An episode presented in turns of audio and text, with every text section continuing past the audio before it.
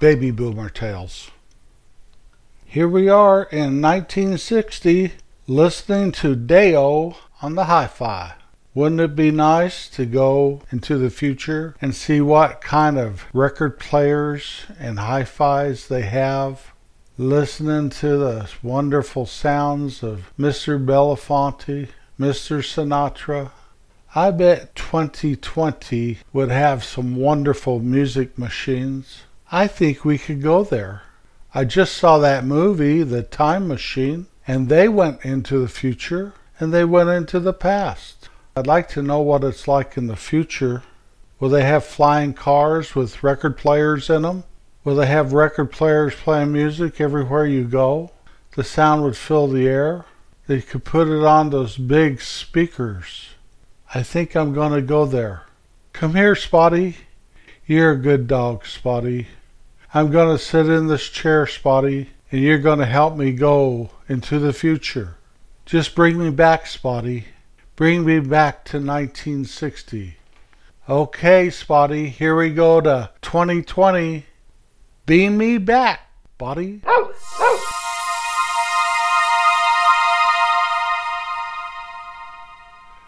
Ooh, I don't see any flying cars.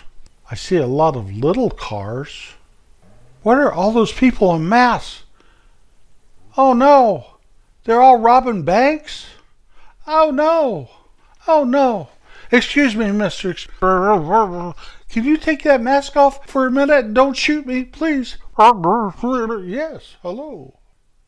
Mister, is this 2020? what are you talking about, dude? Course it's 2020. Can't you tell? Why do all the people have masks? Because they're not in their house, dude. What did you think? I was just wondering about the music, and I saw you carrying that little box. Little box? Where are you from, man? I'm from here, only from a while back. Well, this is my phone, man. I just got a new one. That's a telephone? Well, I, I don't know about telephone. It's my phone. How do you make a call? You just say into it who you going to call. Hold on, I'm listening to something here. What do you mean you're listening to something? I'm listening to some tunes. Tunes like melodies, like songs. Yes, yes. What does that box do? That phone. What do you mean, what does it do? Takes pictures, plays movies, plays music, tells me where my old lady is, lets me make appointments, lets me talk to people by texting. What's texting? You know, you type it in like a typewriter. What is a typewriter? Let me see that thing. Here, let me uh, get the sound on here for you. Who is that wonderful group? Well, that wonderful group is Bruno Mars. They're from Mars? We really are in 2020. You're from out of sight, I'll tell you what. No, Bruno Mars, you know. Oh, got to split. Got to go. You know, they say that I'm a retro man because I use some slang from the past. I know what split means. I do. Oh, there's more people with masks. Oh no. Spotty, beam me back.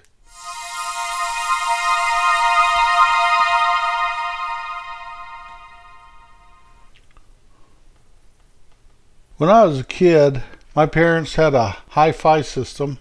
It was a blonde piece of furniture that had a record player in it. The speakers were in the front, all, all part of the piece of furniture. And about 1962 or so, I started becoming interested in music. And I remember I bought about four or five records, 45 records. I bought Surf City by Jan and Dean. Please Don't Talk to the Lifeguard, Sugar Shack, and Hello Mudda, Hello Fada. Remember that one? Here I am at Camp Granada. Later I bought more, but those were my first four. And you'd have to put this little kind of round, funny looking thing inside the 45. The 45's hole was too big to fit on the record player. So this thing kind of was an adapter. and you just popped it in there, and then you could play it on the record player.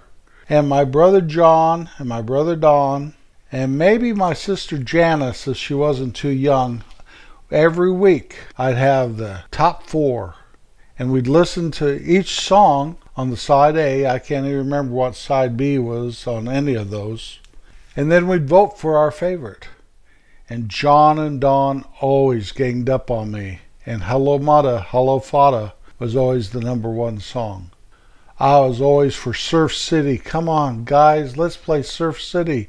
It should be number one. Get off of that Mudda Fada stuff. Well, as time went on, I remember I went down to the drugstore and I bought I Want to Hold Your Hand by the Beatles. I believe side B of that was I Saw Her Standing There. I take it home, and here comes time to vote for our favorite song of the week. And I really politic for I Want to Hold Your Hand to be number one. Of course, John and Don voted in Hello Mudda, Hello Fada. Finally, I gave up on my number one song pull of the week. Is really one of my early ventures into keeping stats and charts and graphs. I used to do that with baseball and football, but I try to do it with music. But you can only go through so many weeks of Hello Mudda, Hello Fada to force a guy to kind of lose interest in that particular one. It was a great song, though. First hundred times I heard it, I laughed. You put that 45 on the record player, and then you'd have to take it off real carefully and put it in this little paper pouch so it didn't get scratched. But mom and dad's records, we really didn't care. We'd take those off and throw them over there and they'd get scratched so we could play our 45s. And on an LP album, the old vinyl albums, if you get scratched, it then you'd hear it every time it come along come along, come along, come along, come along, something like that. And if it didn't keep repeating, it would just, you could hear the big pop in it. So we were really very careful of our 45s. Mom and Dad never played much music on this record player anyway. Like I mentioned in the opening, they had a Harry Belafonte album. And I remember that Day-O that's still one of my songs that endears itself to me, even to this day. Maybe it's because of mom and dad. I think it's because Belafonte did a good job of that. Besides record players, and when we got older and we moved upstairs, mom and dad bought a new piece of furniture, and it was longer and it had an AM radio in it, plus the record player, and it had a space for storage and mom could keep some of her good dishes and whatever in it. Everything was furniture back then. Absolutely everything. I love that old blonde record player. As I got a little older, though, I went down to the Gamble store and I bought a new stereo, and it was a record player and two speakers. And the speakers were these cone shaped things that push the music up. And on top of the speaker was another cone inverted and it was supposed to disperse the sound evenly with throughout the room. It was a forebearer of quadraphonic, if you can remember what quadraphonic was. I really liked that stereo and it lasted me a long time. Later, I was into getting bigger speakers and my turntable had a strobe to it so you could get so it turned to the exact RPM, exact. Once you got those strobes so it didn't look like it was moving, that song was going at the exact speed it was supposed to go. And I thought, wow, technology is really great on here. Later, FM came out, and do you remember the FM disc jockeys talking like this is the peace of night? FM station at station A, B, C, D bringing you mellow tunes that will turn you on. Unlike the AM disc jockeys that now we're going to have a call in and you call in and the 37th person to call in and say our call letters A, B, C, D radio backwards, D, C, B, A radio backwards gets a free copy of the Beach Boys, etc., etc. About the time that I discovered FM radio, I also discovered 8 track. I had an 8 track player put into my car and I could had speakers put into the doors and I could open those doors and hang out with a group of friends, play frisbee and whatever, have the music going, it'd be going and wonderful and you're grooving out to it. All of a sudden everything stops and you could hear it changing tracks right in the middle of the song. Then the music start back up. Later, there's a much improved product called cassette and it's a smaller box of tape than the old 8 track, much smaller. You could get one for your car and you could buy them in little boxes that could play and that morphed into boom boxes and morphed into even these gigantic boom boxes that people walk around with the boom box on their shoulder with the bass on all the way boom boom booming.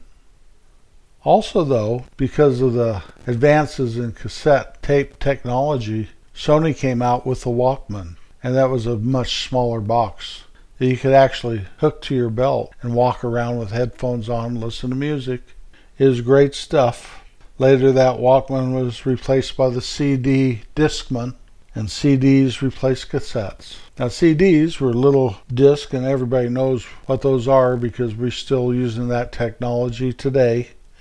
One of the big selling points to it is you could scratch it and it wouldn't react like an old vinyl record. But I do know that CDs can skip. But they are a lot more durable than the vinyl. Speakers went from little speakers inside the piece of furniture to speakers that are as tall as me for your home to now speakers are much smaller, very small. In fact, the better technology is, the smaller the speaker, the better the technology, the better the sound.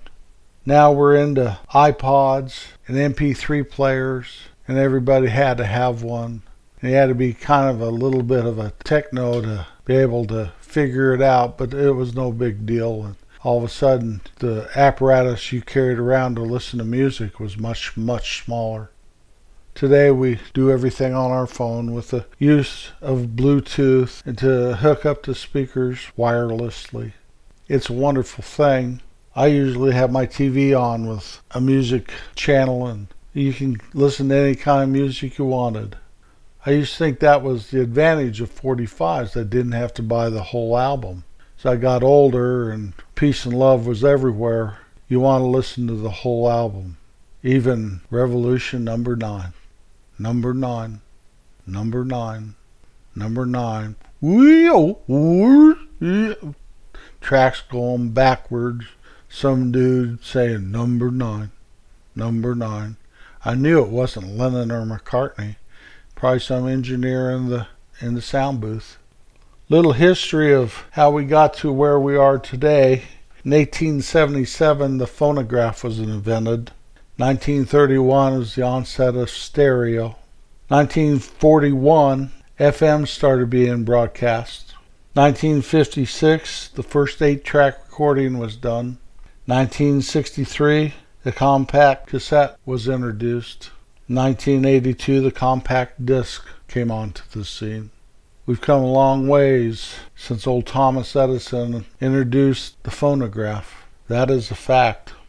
Now, I know my introduction had Spotty beaming them into the future like the H.G. Wells novel, The Time Machine only they got beamed like Star Trek. And I know Star Trek didn't start until 1963 or 64, and our little thing started in 1960. So we're ahead of ourselves. We really are. We're cutting edge. If I can't say it myself, my little make believe worlds will. You can find out more about us by visiting our website at babyboomertales.com. Once there, you will find links to places where you can access our podcast. Also, links for our book, our Amazon store, our Facebook page, and our Patreon page. Thank you for being with me today. It's always an honor and a pleasure to spend some time with you. Always remember to never forget to be kind. Be back next week. Peace out.